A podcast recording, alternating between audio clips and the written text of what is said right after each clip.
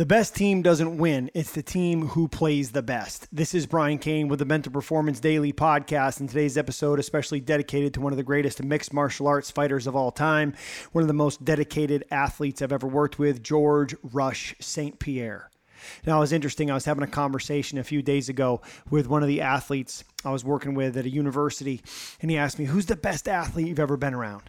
And I said, Well, I don't know about the best athlete I've ever been around because it all depends on how you want to define best athlete. I said, But I can tell you that two of the most dedicated athletes I've ever been around are George St. Pierre and Connor Murphy of the Chicago Blackhawks.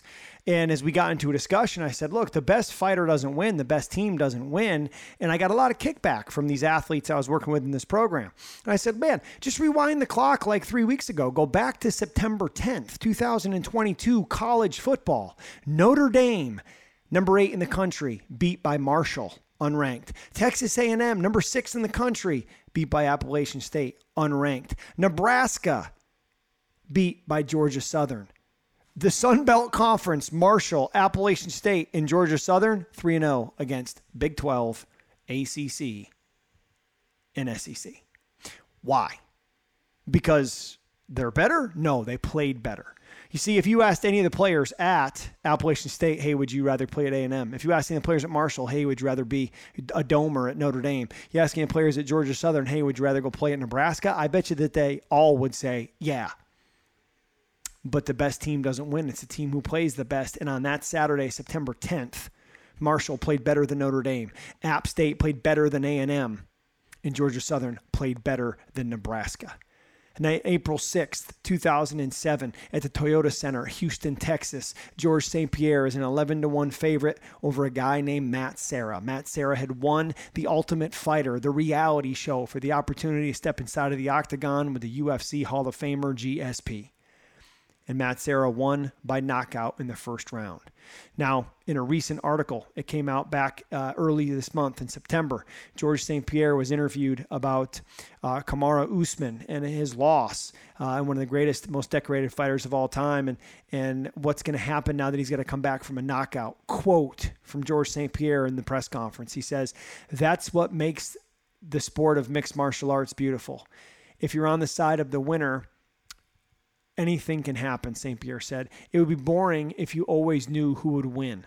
Like in any other sport, fighting, football, it's no different.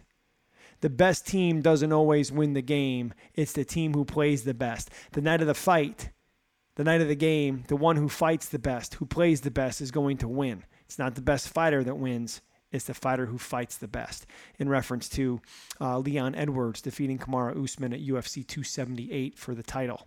So you have to understand this the best team doesn't win. It's the team who plays the best. The best fighter doesn't win. It's the one who fights the best. The best company doesn't get the deal. It's the one who sells themselves the best. So, what is it that you're wanting to do? And how are you giving yourself the best chance for success by performing your best? Now, listening to Mental Performance Daily is a start. But again, the same group of athletes I was with, I said, Hey, how many of you listen to Mental Performance Daily? They all raised their hand. I said, How many of you have taken action on something in the last 10 days from Mental Performance Daily? And not a hand went up. And here's my message for you today, please. Let's not let mental performance daily be thought provoking. Let's make it be action provoking. As my friend and mentor, Dr. Rob Gilbert, creator of Success Hotline, says all the time I don't want Success Hotline to change the way you think. I want it to change the way you behave. I want it to change the way you act because it's not how you think that's going to get the results that you want. It's how you act, it's how you behave. So let's use mental performance daily as a way to springboard, to give you strategies like we learned from one of the greatest of all time in George St. Pierre, like we learned from Marshall, Georgia Southern, and App State that the best fighter doesn't win, it's the one who fights the best. So let's make sure we know real clearly what we got to do to fight our best and give us that best chance to win. Thanks for checking out Mental Performance Daily with Brian Cain, an Ironclad original. If you like the show, be sure to leave us a rating, review, and comment. We'll see you tomorrow.